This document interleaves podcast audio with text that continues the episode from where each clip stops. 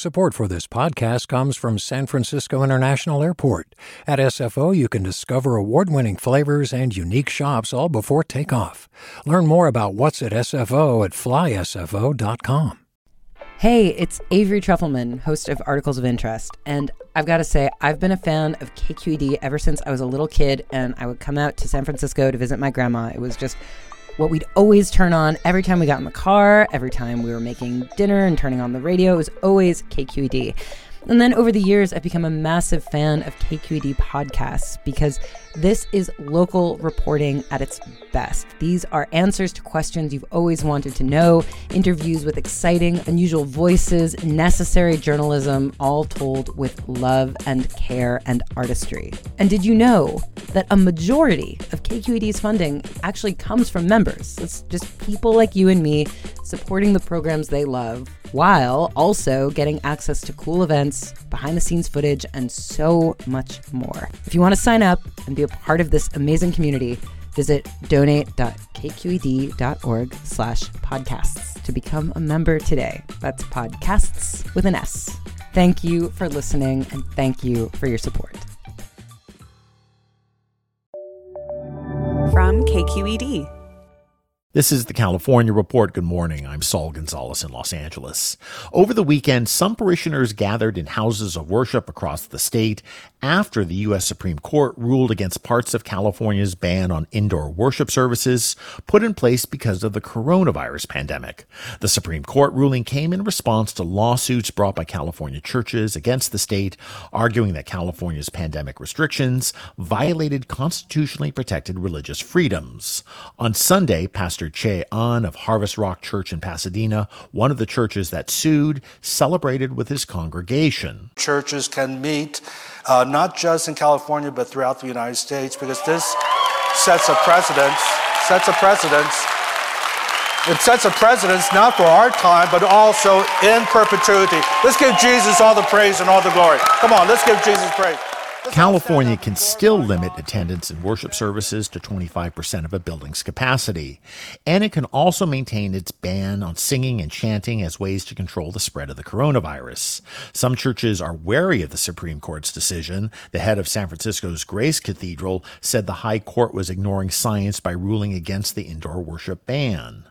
Staying on the pandemic, more than 1,100 active duty military personnel will start providing assistance at vaccination centers across the country, including here in California.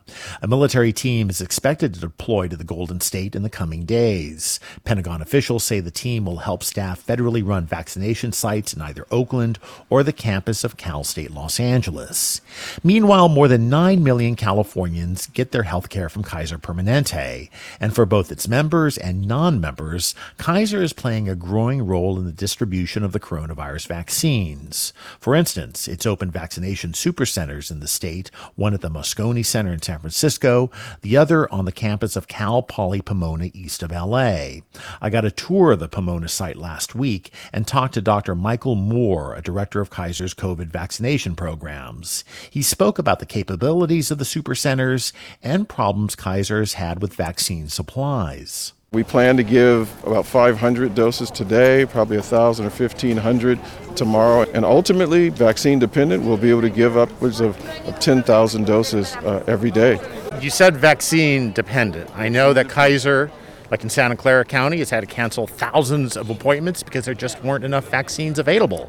Continuing problem? I mean, do you see that happening again and again in the future? It certainly could happen. We are disappointed. We would love to have more and we are ready to give it as fast as we can get it. And uh, we hope that the state will be able to procure more from the federal government and other manufacturers can, can bring more of the vaccine. But our job is to take whatever we can get and to give it as fast as we can because you know we're in a race against this virus. So as quickly as we can get the vaccine, that's how quickly we'll give it. Is that your kind of three o'clock in the morning thought, doctor? That oh well, we have the centers open, but we run out of vaccines. Yes, there is no question. That's probably what keeps me up up at night but we can't we can't solve it without the vaccine. And so, you know, we have the appointments and we're happy to give those appointments. We wish we had more, but the appointments have to match the vaccine. That was Dr. Michael Moore of Kaiser Permanente. Highway 1 along the coast of Big Sur is one of the most scenic stretches of pavement in the country, but it can also be fragile.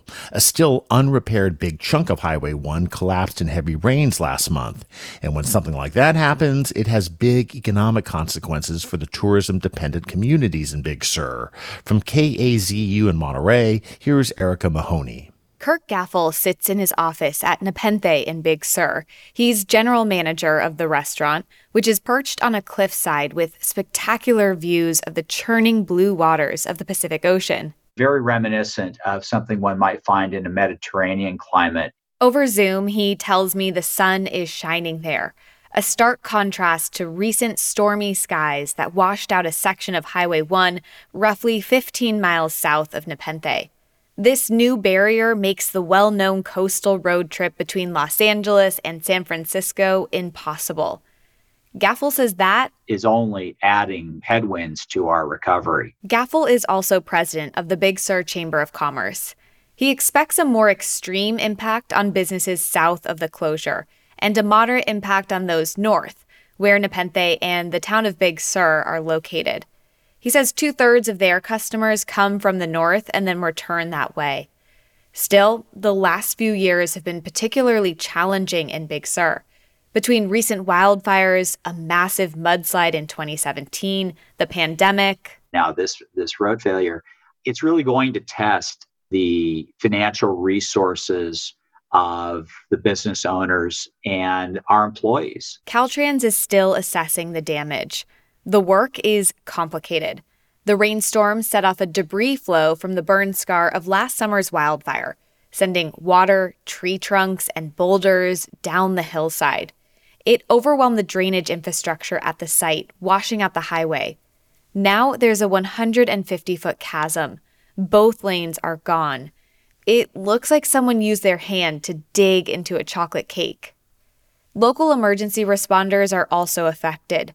Marcus Foster is a captain with Big Sur Fire. Most of our resources, personnel, and equipment is more on the north side of Big Sur, is what we call it. Foster says his team has been shuttling all the way around the closure to bring more equipment down to their South Coast station. He says they will likely be relying on other agencies for assistance if something happens in that remote area. Despite the challenges, he says working and living in Big Sur is worth it. For the California Report, I'm Erika Mahoney in Monterey. A recent poll by UC Berkeley shows support for Governor Gavin Newsom falling, and the campaign to recall him from office, once a fringe idea, appears to be gaining steam. Recall organizers have until March 17th to turn in a million and a half verified voter petition signatures to qualify a recall measure for the ballot. Outside a busy Home Depot in San Diego, where recall volunteers had set up a petition table, I got an earful from people who stopped to sign. The system's broken in many places, the government's broken. And I think that, um, you know, Californians have become brain dead. You know, you can jack up their gas tax, you can shut down businesses, and you know, I want to say, you know, stand up, California. Stand up, you know, and take take take a stand. And just ideally, if you were to recall Newsom, what do you think changes, practically speaking? I mean, we still got a pandemic. We still got a bunch of social issues and economic issues in California. What exactly changes? Uh, I think people's voices are, are being heard. It's it's a big message to the governor that says, you know, we're not happy. We're not happy with your with your governance sends a big message to Sacramento. He's already done what he's done, and um, there's no return to being a good guy. The way he put the state in lockdown, and we're still struggling here, and every time he gets a little whim, he does another lockdown on everybody. Um, no, it's not going to change. It's not going to change my mind or a lot of people I know. And do any of the uh, public health arguments, do any of them seem reasonable to you to make that, you know, we needed to do this, like the lockdown and other uh, things? Not to not to this extent. This is kind of draconian. People are getting back in business again, then it's locked down again. It, it just doesn't work. It's they're not surviving. Well, I just feel like our state has just, you know, gone full on socialist. He's not going by the rule of law. It's one rule for him and all and rule and you know different rules for all of us peons. You, you, you laid out a bunch of reasons right there. I mean, ha- have those affected you personally? I mean, do you have any less freedom than you had before the governor was elected? Absolutely, because you look right now at social media.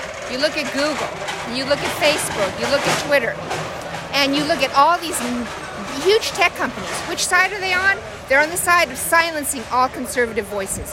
Anybody that goes That's against not Gavin Newsom, though. I mean, is, just he's to, on just, that side. He is on the side of big tech. He support. They support him. Those were supporters of recalling Governor Gavin Newsom from office, who I talked to in San Diego. In order, they were Mary Gamitrick, Brian Maloney, and Lynn Metzner. One of Joe Biden's first actions as president was to revoke Donald Trump's travel ban against several Muslim majority and African nations. But as KQED's Farida Jhabvala Romero reports, that doesn't mean families affected by the ban will get relief right away. Armin Deroy is an anesthesiologist near Fresno, originally from Iran. He and his sister, who are now U.S. citizens, have spent six years trying to get permission from the U.S. government for their elderly father to move here from Tehran. All of us are, were, and have been in this sense of suspension. What's going to happen next? He says President Donald Trump's travel ban targeting Iran and other countries was a huge obstacle. And despite lawyers and persistent letters to the government, they were stuck in bureaucratic limbo. Too much emotions, too much time. It's been a very rough uh, five, six years for us. Deroy hopes his father can finally move to California in a few months. He worries about his well being. I can definitely uh, see some depression uh, anxiety and the feel of hopelessness in my father. Biden ordered the State Department to resume processing visas for people from the 14 countries targeted by the travel ban. The agency must also reconsider more than 41,000 visa requests that were denied, most of them from Iran. How they're going to go about this, we don't know yet. Aarti Kohli directs the Asian Law Caucus in San Francisco. She says Biden ending the ban is just the first step. And we will be watching carefully, working with the administration to make sure that all these people who've been separated from their partners, from their children, can be reunited with family. Mohammed Al-Barak, who works at his father's corner store in San Francisco, says the travel ban discouraged him from even applying to bring over his wife from Yemen because I knew I would have to spend so much time on getting nowhere. Al-Barak is 26 and a naturalized U.S. citizen who returned to Yemen in 2018 for the wedding. A few months ago, he came back to the U.S. to apply for his wife's visa and vote for Biden so he could end the travel ban. In the meantime, his wife and toddler are stuck in a country engulfed in war. You know, I can't imagine, like, in, in three or four years when my daughter grows up, how would she even function, like psychologically and intellectually? There's no schooling. Still, he says Biden's decision to end the travel ban gives him hope. A little more hope, a little more hope, yeah. A State Department spokesperson says even though visas are again being processed, pandemic delays will continue to slow the work in coming months. For the California Report, I'm Farida Jhabvala Romero. And that's the California Report for Monday, February 8th. We're a production of KQED Public Radio. I'm Saul Gonzalez in Los Angeles. Thanks so much for listening and have a great day. Support for the California Report comes from Hint. Fruit infused water in over 25 flavors. No sweeteners, no calories. In stores or delivered from drinkhint.com. Hint. Water with a touch of true fruit flavor. Eric and Wendy Schmidt whose philanthropy includes Schmidt Ocean Institute, working to advance the frontiers of ocean research, sharing the connection between life on land and life at sea with everyone everywhere. And Stanford Medicine, protecting your health and providing dependable care with safe in-person appointments and video visits. stanfordhealthcare.org slash adapting care.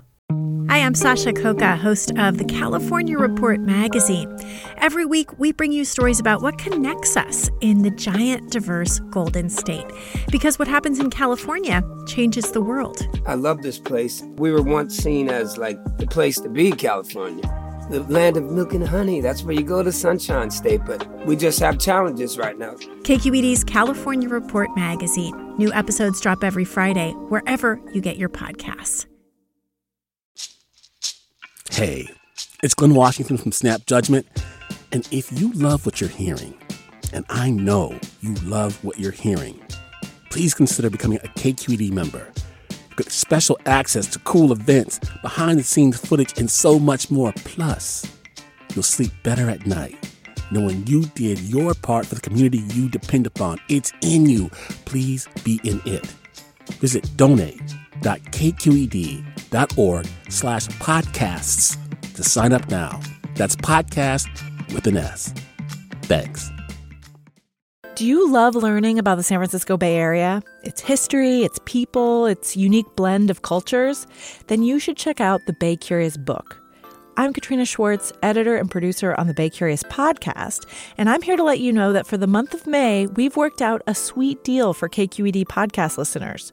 Right now, you can get the Bay Curious ebook for $1.99. That's right, $1.99.